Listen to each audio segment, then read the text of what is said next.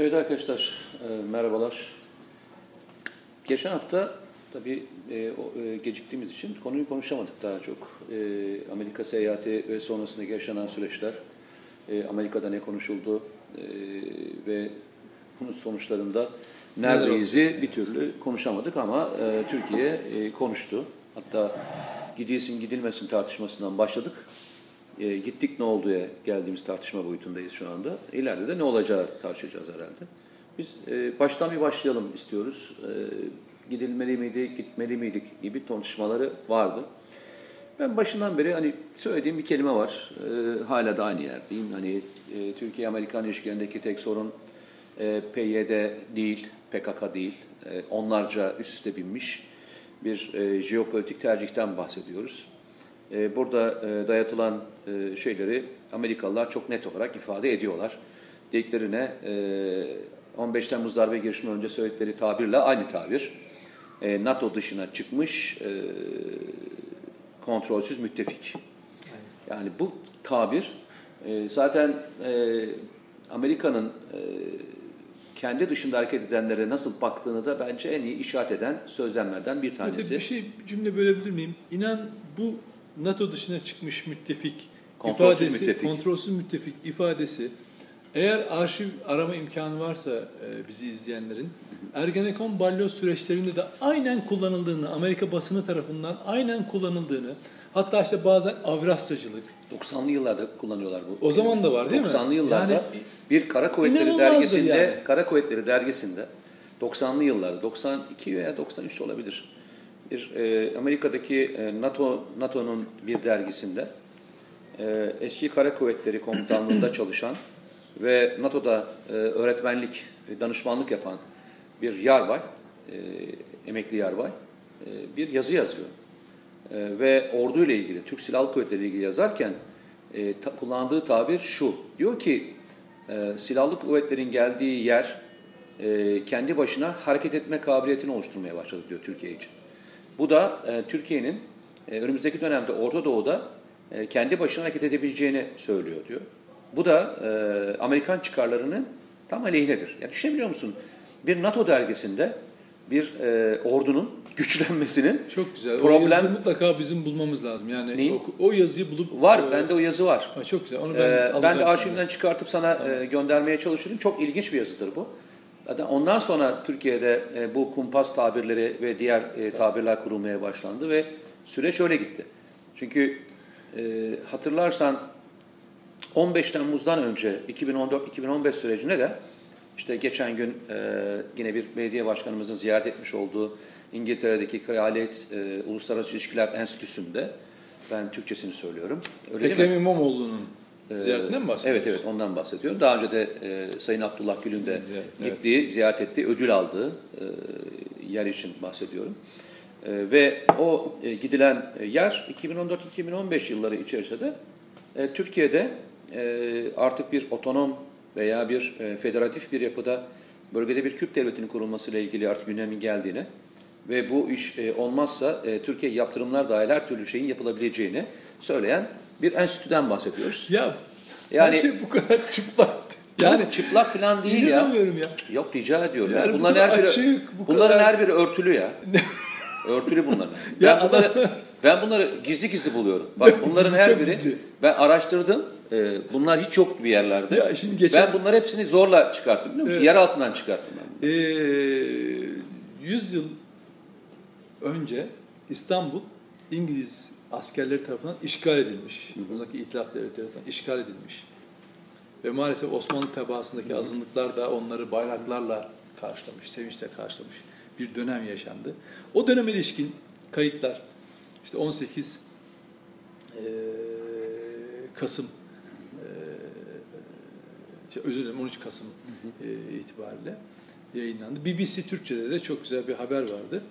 Eee, İngiliz istihbarat raporlarında eee, Atatürk Ekim ayı, 1918 yılının Ekim ayındaki istihbarat Nasıl, niye raporu- engellenmesi gerektiğini. diyor ki ya Atatürk'ün diyor hareketi diyor henüz daha silahlı bir boyut yok ama diyor ki Atatürk'ün yarattığı hareket diyor silahlı bir şey isyana dö- isyana dönüşebilir. O yüzden diyor buna karşı onu hala siyasi bir figür olarak görüyorlar ya. onun zıttı olan ve karşıtları kimlerse onları desteklemeliyiz diyor. Ya bak ne kadar güzel değil mi? Bak emperyalizmin o basit, sığ oyunu hiç değişmiyor. Bugün de eğer biriyle mücadele edeceksen karşıtı kim? Onunla mücadele onunla mücadele eden kim var? Onları destekledim. Bu siyasetçi ise siyasetçi, Ya bu- medya ise medyası. Yahu biz kavgamızı içer ben diyorum ki kavga etmeyelim demiyorum. Kavgayı mertçe edelim. Kendi yani yumruk yumruğa girelim. Elin bizi tutuşturduğu sopayla değil, elin silahıyla değil. Biz kavgamızı mertçe kendi kendimize yapalım diyorum Rand ya. Corporation, Rand Corporation'ın e, ılımlı İslam raporunda Türkiye'de hangi grupların destekleneceği, hangi grupların pasifize edileceği ve hangi yöntemle Ya Allah susturulması gerektiğini Allah emperyalizmin uşağı olmaktan herkesi korusun. Allah bu topraklara gerçekten e, yan gözle bakmaktan e, e, herkesi korusun kardeşim ya. Ben inanamıyorum ya insan Ama öyle nasıl ama ya. olur da Ama öyle değil işte. nasıl olur da kendini bu emperyalistler tarafından e, desteklenir, finanse ettirilir. Onların böyle onlara şirin çocuk diye görünmeye çalışırsın. Onlarla yaltaklanırsın. Yani hani ama niye biliyor musun? ya Sebep inanamıyorum ya. Ama sebep gerçekten inanamıyorum. sebep yani. ne ama? Şu Morales'in hikayesine baktın mı sen geçen hafta? Biz kendimizden konuşuyoruz. Bazen kendimizin dışına çıkalım. Morales'in e, iktidarı döneminde e, yoksullara yaptığını okudun mu? Neler yaptığını? Evet, diğer şey o İşte gayri safi milli hasılası yüzde elli Tabii, artıyor. paylaşım, tabii. Yoksullara paylaşımlar artıyor, artıyor. Yoksulların iş bulma imkanları artıyor. Yani adam aslında e, müthiş bir devrim yapıyor. Ve adam devrildi. Tabii. Bak devrildi. Tabii. Bak ya devrildi. Başka bir şey söylemeye gerek Evet, var mı? Aynen. Ama ne oldu şimdi? Şimdi köylüler isyandalar biliyorsun. Teker teker şehirleri alıyorlar ve e, şeye doğru yürüyorlar. Başkente doğru yürüyorlar. Muhtemelen devirecekler şeyi. Darbecileri devirecekler. Ama mesele o değil ki. Mesele yemin etmiş adamların her tarafta aynı şey. Pinochet de aynı şeydi biliyorsun. Lula'yı deviren adamlar da Brezilya'da aynıydı. Evet. Bugün e, başka coğrafyalarda aynı şeyler aynı aynı senaryolarla yaşanıyor. Bu senaryo yalnızca şahsımıza e, münasır, e, Türkiye'ye münasır bir şey değil. Mevzu ne? Mevzu şu. Bazen arkadaşlarla konuşurken bu örneği çok çoğunlukla veriyorum. Eskiden bizim dönemimizde e, böyle birkaç defa şeye şahit olmuştum. Kız isteme, kız verme e, törenlerine şahit olmuştum. Adam şey soruyordu. Çocuğumuz nasıl diye soruyordu. O da diyorlardı ki işte e, şey yoktur, içkisi yoktur, sigarası yoktur, kötü alışkanlık yoktur, kumara yoktur, çok çalışkandır. E, e, ailesine asla şey yapmayacaktır. Kimseye muhtaç etmeyecektir. Mevzu bu muydu? Evet. Hiç bakılırken şuna ben bakıldığını hatırlamıyorum. Birbirlerini seviyorlar. Bitti. Şöyle bir mevzu yoktu. Çok yakışıklı mı? Çok güzel mi? Evi var mı? Arabası var mı? Hayatta başka şeyler var mı? Şimdi bugün geldiğimiz konum ekonomik anlamdaki verilerin çok önemli olduğu bir yerde insanlar tabii ki güçlüyü seviyorlar. Tabii ki güzeli seviyorlar. Böyle bir ortamda e, bazen bu değerler geride kalmış gibi gözükebilir. Geride kalmış gibi gözükebilir. Ben hep hala bu değerlerin çok yüksek olduğunu inanırım. Ama popüler kültürde bunu böyle satarsan o zaman ne oluyor biliyor musun? Sen de sen de biat edeceğin yer güçlüye Orası. biat edersin. Gidip hakka bak hakka biat etmezsin. Evet. Hakkın yanında yer almak için mücadele etmezsin. Evet. 15 Temmuz ben hep e, konuşurken de sen bilmiyorum bu e, tabire çok katılır mısın? 15 Temmuz yalnızca darbecilerle ilgili değil. Bence e, darbeler tarihinde de çok önemli bir kırılma anıdır. Belki ABD'nin bu kadar çok öfkelenmesinin sebeplerinden bir tanesi aynı e, Türkiye'nin Kurtuluş Savaşı döneminde e, bu istilacılara o zaman emperyal devletlerin süpürüp atması gibi bundan sonra bu statünün böyle devam etmeyeceğini göstermiş. O zaman Türkiye'nin Kurtuluş Savaşı Hindistan, Pakistan ve diğer Afrika'daki ve Orta Doğu ülkelere örnek olmuştu biliyorsun. Onların Kurtuluş Savaşlarına hep örnek teşkil etmişti. Yine o gün 15 Temmuz'daki bu halkın çıkışı, bu halkın çıkışı diyorum ben sana. Bak birçok şeyi değiştiriyor. Darbeler artık o kadar kolay e, ülkelerde yapılamıyorlar. Yani Venezuela direniyor hala. Bolivya direniyor. Lula diye dönüyor. Yani sen ne yaparsan yap. O sistemi, popüler kültürü yaparsın. O popüler kültürdeki adamı seçmemeyi öğreneceğiz. Bu tabii e, 1950'lerden sonra dünya üzerinde e, bir metod olarak darbe e, Amerika uyguladı. E, ama bunun bir kullanım süresi vardı ve o doldu. Bu, bu dönem e, 2000'li yıllardan sonra yaptıkları her darbe girişimi aşağı yukarı püskürtüldü. Yani her şeyin bir kullanım süresi var. E, çünkü neden? E, halka darbeyle ilgili gerekçeyi bir sefer anlatabilirsin. Muhtırayı bir sefer anlatabilirsin.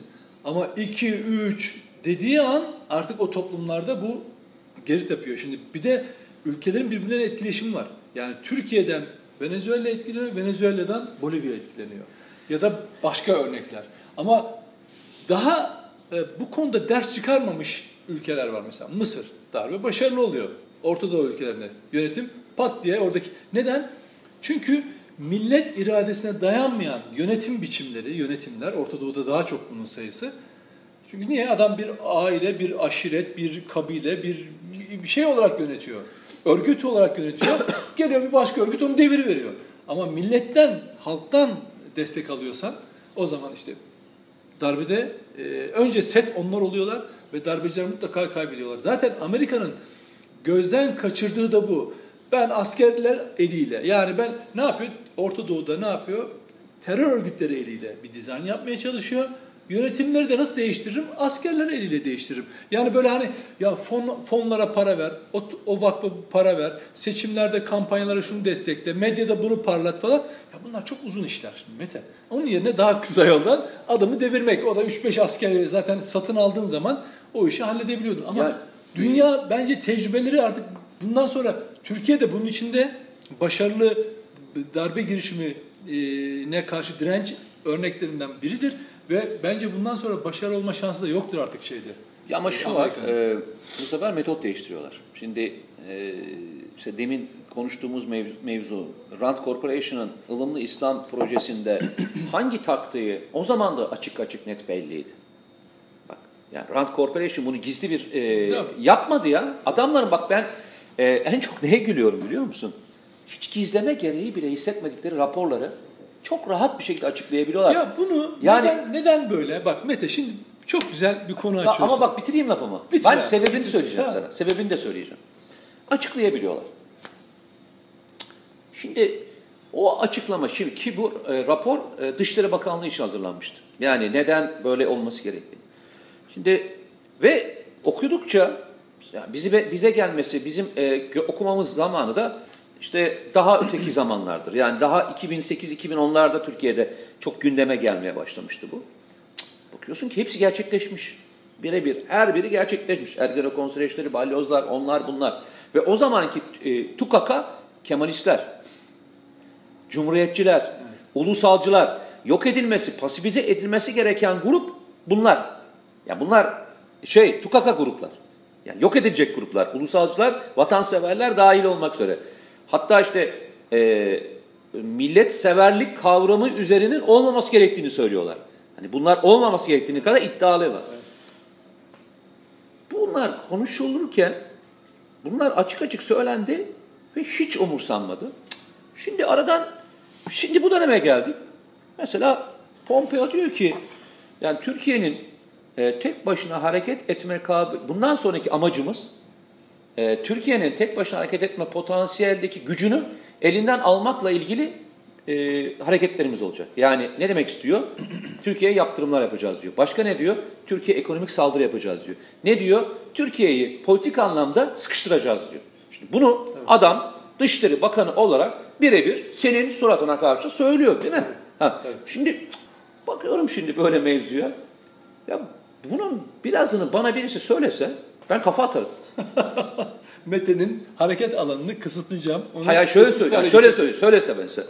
Ben e, adamın evine e, ekmek götürtmeyeceğim. Şimdi birisi diyor ki ben senin ekmek götürtmeyeceğim evine senin diyor. Aynen. İşine son vereceğim. Tamam mı? Aile hayatımda bozacağım diyor. Üstüne üstlük iftira da atacağım diyor. Ve seni mahvedeceğim diyor. Normalde bir insan ne yapar bu harekete karşı? Kafa atarsın değil mi? Bu tabii. Yani ben şimdi diyorum ki ben kafa atarım arkadaş. Şimdi bunu tamam. bunu sana bunu şimdi adam sana Buradan, sana söylemiyor. Lan 82 milyonu diyor ki evet. lan size hayatı dar edeceğim diyor. Hayatı dar edeceğim İlginç diyor. değil mi? Kimse alınmıyor. Ha. Kime? Ben bazen söylüyorum. Şimdi bu kime söyledi bu lafı ya? Hani hayatı dar edeceği yani Sayın Cumhurbaşkanı'na mı söyledi? Yoksa Savunma Bakanı'na mı söyledi yoksa askerlere mi söyledi? Hani şimdi düşünüyorsun lan kime söyledi bu lafı ya? Ya bu adam hayatı dar etme lafını kime söyledi? Ya şimdi bu işin içinde başka partiler var. Bu ülkedeki sivil toplum örgütleri var. İşte ne diyeyim cemaatler var. Değil mi? Herkes var bu işin içinde. Bir tane ayırabileceğimiz bir grup var mı? Yok. Bakıyorsun. Bakıyoruz hep beraber. Bakıyorsun sadece bakıyorsun. Bakıyoruz ya.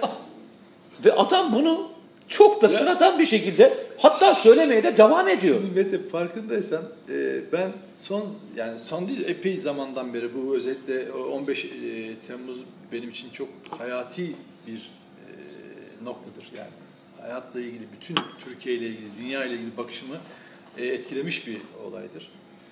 O günden beri ben şunu görürüm. Amerikan, Batı basını, Avrupa basını, devletlerini de aynı şekilde. Ya bunlar hani çok eleştirdikleri o medyadaki o çarpık yapının bizatihi kendisi aslında onlarmış. Hepsi içinde barındırıyorlar. Yalansa onlar da, dezenformasyonsa onlar da, çift iki yüzlükse onlar da, yalancılık onlar da. Yani ve gerçeğe uzaklık onlar da. Dolayısıyla bunların hiçbir ben o yüzden daha 15 Temmuz'dan hemen sonra bile dedim. Yani Batı basını falan, kasaba medyası gibi falan bir şeymiş. Biz bunu gördük. Ondan önce abartıyorduk falan. Şimdi Şimdi e, kasaba basın dedin sen şimdi e, vay kasaba basını küçümsüttün mü? Kasaba basını şöyle kasaba kasabadaki Hayır ben hayır ben sana ben söyleyeyim de başta hani yanlış şöyle, olmasın sonra. O şöyle yer, yani oradaki güç kimse eşrafsa eşraf, iş adamı, bürokrat, asker, her neyse etkili kimse ondan direkt etkilenir çünkü. Yani çok çünkü bağlıdır şeye, yönetime. Yani o tabir ama kasabada gazetecilik yapan çok dürüst, çok mert insanlar da var.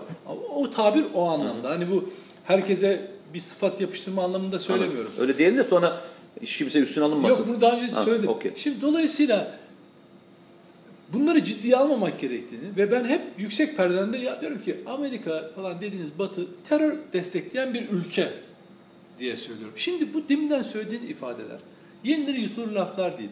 Şimdi ağzımız dolusu ya bunlar işte böyle ülkelerdir. Bunlar teröristtir kardeşim. Bunlar sende darbe yapmayı da planlar. İlginç olan ne biliyor musun? Tam bu dediğin cümle var ya onu söyleyecektim ben de. Ya bakıyoruz sadece. Bu cümleler söylenmiş. Ben şunu anladım. 15 Temmuz dedim ya hani birçok konuda bakışta e, bakışımızda etkili oluyor. En tehlikeli bilgi açık bilgiymiş meğer Mete. Biz hep gizli rapor, gizli plan, gizli adam, casus. Ben etki ajanlarının ve açık operasyon bilgisinin en tehlikeli bilgi olduğunu, tehlikeli olmakla beraber mücadele edilmesi gerektiğini o gün öğrendim. Neden? Mesela darbeyle ilgili. Amerikan kaynaklı olarak foreign policy, işte Michael Rubin denilen meczup, birçok Amerikan darbeyi, darbeyi açık açık tarif ediyorlar. Darbe girişiminde olunca Amerika'nın çıkarını nasıl koruyacağını planlaması gerektiğine kadar e, anlatıyorlar ve er, işte Erdoğan'la ilgili senaryoları paylaşıyorlar. O zaman ne oldu? Herkes baktı. Böyle baktı. Değil mi? Ve sonra ben dedim ki ya bu FETÖ'cüler bazı televizyon programlarında liberal gazeteciler ve cemaat gazetecileri, FETÖ'cüler bazı toplantılarda açık açık yazma, söylemeye başladılar. Televizyonlarda işte Ahmet Altanlar, Murat Aksoylar, Ankara'da diyor, derin diyor bir akıl var diyor. Bir, e, başka planları da var onların. Darbede bir seçenek falan diyor. Bunlar gazeteci değil mi? Bunlar meczup herifler. Bunlar gazeteciler. O çıkıyor, darbe diyor, işte koşullar neyse. Sonra dedim ki ya peki buna niye duyarsız kalındı bu, bu olaylara? Çünkü en tehlikeli e, şey operasyonel bilgi açık olan. Çünkü niye biliyor musun? Herkes baka kalıyor. Hı hı. Diyorsun Mete, mesela Mete'ye deminden bahsettin. Senin evine ocağına incir ağacı dikeceğim, seni çalıştırmayacağım, seni iftira atacağım. Bunu sen şöyle algılıyorsun. Kendine o kadar güveniyorsun ki, o kadar rahatsın ki bakıyorsun da öyle bir imkan yok. Yani bana okuyorsun adam boyu da öyle bir şey değil. Olsa ne olacak? Kafayı kodumu oturturum diyorsun değil mi?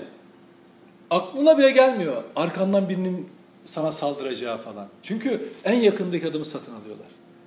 Onların yaptığı o açık bilgi, açık paylaşım kamuoyunu hazırlama. Eskiden bunlar mesela bunu gizli yapsalar işte Pompeo'nun Pompeo'nun söylediği laf aslında bizim başımıza geleceklerle ilgili bir Yol, Yol haritası. Şimdi benim buna karşı bütün mekanizmaları kurmam lazım. Yani beni etkisiz kılacak bir suikast mı yapacak? Mesela bir siyasi iradeye suikast mı yapacak? Ya da kar, hani Atatürk'ün başına diyor karşıtları desteklenecek. Ben bakacağım. Bu Amerika'ya kim yardakçılık yapacak bu süreçlerde? İşte onların medyalarında ben görüyorum şimdi. Onların ağızlarını yapan yani işte, işte bir Amerika seyahati oldu. Yani Türk gazeteciler ama Amerikalılardan fecaat şeyler yazdılar. En kötüsü ne biliyor musun? Hükümete yakın olanları da fecaat yazmakla falan eştiriyorlar. Ulan bir bakıyorum yani Michael Rubin'in yazmayacağını, bir Amerikalı'nın yapmayacağı meczupluğu burada belli, belli gazetelerde çalışmış tipler oradan sosyal medyadan bilmem nereden falan paylaşıyorlar. Yani istiyorlar ki senin ülken batsın, senin ülken rezil olsun. Sen onlar Amerikalıların gözüne güzel gör. Aferin ülkeni çok güzel sattın evladım. Bravo sana. Tamam şimdi aynen bu role bürünmüşler. Kendilerinin ne kadar çirkin göründüğünü ama neye oynuyorlar biliyor musun? Diyor ki işte bak hani siyasi gazetecilik, siyasi tavır o. Bizde olmayan şey o. İstiyor ki aynı yandaş gibi. O gitsin ben geleyim. Şimdi ben bakıyorum mesela be, belediye başkanlıklarını değişti. O muhalif olanlar ne, nasıl hitap ediyorlar biliyor musun? Başkanım, başkanım, başkanım.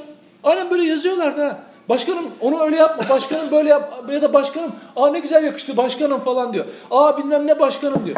Bir dakika ya. Yarın bilmem ne olduğu zaman da yine onun hani eleştirdiğiniz şey yapacaksınız. Ne başkanı ya? Ne başkanı mı? Ben bir yurttaşım. O İstanbul'un, Ankara'nın, Adana'nın, oranın, buranın başkanı neyse. Niye başkanım olsun yani? Ha bu senin angajmanını gösteriyor. Dolayısıyla şeye bütün bu süreçleri okurken ve bu insanların o Pompeo'nun çizdiği harita üzerinden hangi yolları izlediğini benim izlemem gerekiyor. Eğer duyarlıysam ben izlerim. Sen de izlersin. Dersin ki bak Pompeo söylemişti zaten. Söylüyoruz abi. Söylemişti. Söylüyorum. Ondan sonra bak başladılar. Başladılar. Yani yıpratma, etki, Türkiye'yi etkisiz hale ve Türkiye'yi Pompeo'nun ağzından çıktığı gibi etkisiz hale getirmeye çalışsalar ve başarılı olma ihtimali dahi olsa emin ol içeride o kadar çok sevinecek adam Şey var ki. Canım, sana, ben sana şimdiden O kadar isim listesi açıklarım yani. Tabii yani. Bugünlerde isim listesi çok açıklamak tabii. da popüler değil ama olsun. O yüzden şeyi ben söyleyeceğim. Bu, bu haritaya karşı bizim bu en azından memleket aşkında olabildiği kadar anlatmamız lazım. Bak Amerika'nın yapacağı neden bak 15 hocam bizim bir hatamız var. Bir- bir araya gireyim mi? Türk ver, ver girme. Bak ben gireyim, neden içimde yara, içimde yara bak. Abi senin yaraların çok Yok, ver bit bitmiyor bak. Neden biliyor musun? Bak Bolivya'yı anlatıyoruz. Başka Venezuela'yı unutmuyoruz. Anlatıyoruz falan filan. Ama ben 15 Temmuz'da o verilen mücadeleyi var ya bu topluma yani o kavganın tarafları olanlar bile karşı görüş beyan ediyorlar. Ondan uzaklaşıyorlar. O ruhtan uzaklaşıyorlar. O beni şey yapıyor. Rahatsız ediyor. Yani bunun bak Türk şöyle bir şey unutturmaya çalışıyorlar arkadaşlar. Üçüncü yılında daha dördüncü yıl dolmadan size 15 Temmuz gecesi demokrasiyi ayakta tutma e, onurunu unutturmaya çalışıyorlar. Sizi suçlamaya çalışıyorlar. Darbeye karışmışların haklarını savunuyorlar ama sizin hakkınızı savunmuyorlar. Ne olur davanıza sahip çıkın. Yani bırak Pompeo'nun çizdiği harita üzerinden başıma ne gelecekleri değil. Ben verdiğim mücadeleyi anlatamıyorum daha. Ya, anlat- bana- Orada duramıyorum ya bana sağlam bir- duramıyorum. Demin bana bir hikaye anlattın. Ben de sana bir hikayeyle e, isim vermeyeceğim. Bir mevzuyla anlatayım ve mevzuyla bağlayayım. E, benim çok sevdiğim, çıktıklı sıklıkla da e, çok e, örnek verdiğim bir kitap vardır. Osmanlı-Rus Savaşı'nı yani Doğu cephesini anlatan e, bir kitaptır. Mehmet Efendi'nin Başımıza Gelenler diye bir şeyi vardır. O dönemki komutanın katibidir. Bir sivil vatandaştır bu ve e, o sivil vatandaş belki o dönemin en güzel kitabını yazmıştır ve içerisindeki önemli şeylerden bir tanesi de şudur. Bir gün bir yüzbaşı gelir komutanla görüşmek için. Derler ki hani nedir talebiniz? Der ben işte Osmanlı savaşa girdiğinde savaş defterleri vardır, ceride defterleri. Oraya yazılır. Savaşı, savaşın sonunda da ona göre işte madalya alır veya almaz. Ama o da önce savaş defterine yazılır. Der ki ben bu savaşa katıldım. Bu savaşta başarılı oldum. Ama hiç savaşa katılmamış birisi madalya alırken bizim madalyamız verilmedi der. Yani bizim mevzumuzda madalya değil ama nasıl oluyor diye e, hesap sormaya geldik der. Durumu kendisi anlatırlar. Gerçekten defteri, defterleri isterler ve defterde o şahsın olmadığı gözükür madalya alan şahsın. Madalya aday gösteren e, generali çağırırlar. O zamanın paşasını çağırırlar. Komutan sorar der ki nasıl oldu bu der ya? Hani defterde yer almayan bir kişiye o der ki benim paşalığım da o e, kişinin babası onun paşadır der. Bende çok şeyi vardır. Hatrı vardır. E, ben ona vermeyecektim de kime verecektim der. Şimdi memleketin e, şeyi şu. Demin bir bana bir mesaj okuttun hatırlarsan. Evet. E, memleketin hatrı şahıs hatırından aşağı olamaz kardeşim. Evet. Bu memleketin hatrı şahıs aşağısına düştüğünde liyakatsiz bütün insanlar başımıza gelir. Evet. Memleketin sorunu bugünlerdeki bütün sorunu çözeyen bir şey liyakatla ilgili. Tamam mı? Evet. Memleketin memlekete sevgimiz, memlekete aşkımız, memlekete borcumuz şahıslardan aşağıda olamaz. Eğer bu noktaya getirdiysek hatta memleket diye bir yer kalmaz. Bütün derdimiz ve çabamız ve mücadelemiz, memleket aşkına yaptığımız her şey bu borcun ödenmesiyle ilgilidir. Bu borcu doğru ödeyebiliyorsak, bu borç için eğer doğru mücadele edebiliyorsak biz başarırız. Ama işte Muhsin Başkan'ı çok severdik, çok dürüst adamdı, çok namuslu adamdı deyip oy verme, vermeyiz. Ama sevmeye devam ederiz. Başka bir adam çok dürüsttür. Örnek vereyim. Adnan Kahveci, Kahveci rahmetli. Siyasi parti kursaydı sence şey olur muydu? Hayır. Veya e, dönemin e, valisi e, rahmetli olan neydi? Aslında. Neydi valimizin ismi? Erzincan Recep, valisi. E, Recep Yazıcıoğlu. Recep Yazıcıoğlu. Recep Yazıcıoğlu. Parti kursaydı seçer miydik? Hayır. Seçmezdik. Ben de şunu söylüyorum. Bir kriterimizin içerisinde tabii ki hizmet etme ehli olması çok önemlidir. Ama dürüstlük bunların içerisindedir. Liyakatli insanlara çalışmak bunlardan bir tanesi. Ama önemli şeylerden bir tanesi bu ülkenin yerli ve milli insan olduğu, başka bir yere sırtını dayamayacağı insanları seçmemiz gerektiğini de hep beraber öğrenmediğimiz müddetçe sırtımızdan bıçaklanmaya devam ederiz. Evet. Çünkü sırtını başka yere dayayanlar, bu halka dayamayanlar, sırtını halka dayamayanlar, hatta senin bir gün muhakkak o dayadıkları yerden aldıkları güçle seni bıçaklayacaklardır. Bunu böyle bilelim ve böyle gidelim diye. Evet. Süremize doldu. Arkadaşlar çok teşekkür ederiz. Bazen bizim şöyle oluyor. Başlayacağımız konunun dışına çıkıyoruz. Başlarken Türkiye-Amerikan ilişkilerini konuşacağız diye başladık. Ama, ama esasında Amerikan ilişkilerini konuştuk. Ama çıktığımız Çünkü yer e, çıktığımız yer Osmanlı-Rus savaşı oldu diyebilirsiniz. Ama burası böyle arkadaşlar. Yani e, hani yapacak bir şey yok. Evet. Girdiğimiz yeri tespit ediyoruz da çıktığımız yeri tespit edemiyoruz. Ama böyle oluyor. Sonunda yani. şöyle. Bizim bir amcamız var. bak şimdi iki dakika daha ekle. Bir amcamız var. Şimdi ben işte biraz daha genç halimizde konuşurken e, Allah uzun ömür versin. Oğlum yani kahvehanede hep konuşuluyor bazı konular. Oğlum bu hep e, İsrail işi diye böyle kestir batarlarmış. Ben de hep dedim ki yapma amca işte yani her şeyde İsrail'e bilmem neye bağlama işte. Onun yanına Amerika'yı koyuyor. Oğlum bunlar hep Amerikan oyunu falan filan diyor. Şimdi yıllar sonra geçiyoruz, bakıyoruz. Birçok şeyin arkasında adamlar haklı çıkıyor. Yani adamlar büyükmüş diyorsun değil mi? Kahvehanede konuşulan var ya o bir irfan, o kahvehane irfanı çok büyük ve ben hep son zamanlarda hem senle hem senle olma, senle olmadığım zaman da yaptığım seyahatlerde e, özellikle son 6-7 aydan beri özellikle işte PKK'ya karşı verilen Hı. mücadelede Türkiye'nin başarılı şeyi operasyonu. kararı, Hı. operasyonu sonrası yurttaşta yani o kahvehane işte fırında, bakkalda, Hı. o sokaktaki insanda öyle bir özgüven ve öyle bir e, irfan gelişmiş ki Hı. ben onun karşılığını görüyorum. Bu şu buradaki konuşmalarımızdan, televizyondaki konuşmalarımızdan insanların müthiş e, yani şöyle düşün 80 yaşında bir teyze elinde bir e, cüz almış, okuyor. Beni gördü, yanına oturdum falan. Dedim işte seni izliyorum falan filan dedi. Dedim ki ya teyze kusura bakma seni de uykusuz bırakıyoruz. Biraz da sesimiz yükseliyor. Yok evlat dedi. Bir cümlen dedi. Bir cümlen içinde bekliyorum diyor. O cümleyi söylüyorsun diyor. Ben diyor rahat uyuyorum o akşam diyor. Yoksa uykum kaçar falan. Ya bu kadar irfanı ben bunu sadece kahvehane sokak için yani kadınlar açısından da söylüyorum. O kadar çok yurtseveri var ki dert ne? Onların sesi çıkmıyor. Operasyon elemanları var ya Pompeo'nun adamları onların sesi daha çok çıkıyor. Onlara çünkü para veriliyor. İnternet sitesi kuruluyor, para veriliyor. Televizyon kurduruluyor, para veriliyor. Yurt dışında destekleniyor, kalmaları sağlanıyor. Ama gerçekten işte bakla satan, nohut satan, işte ne bileyim marangozluk yapan sesi duyulmuyor. Ama onların sesini ve ben diyorum ki bazen ya sizin sesini diyor ki aynen şucu sesimize ses oluyorsun ya evlat yeter diyor. Eyvallah. O kadar. Eyvallah. Dualarınızı eksik etmeyelim diyelim. Ee, çok teşekkürler. Haftaya görüşmek üzere. Sağ olun.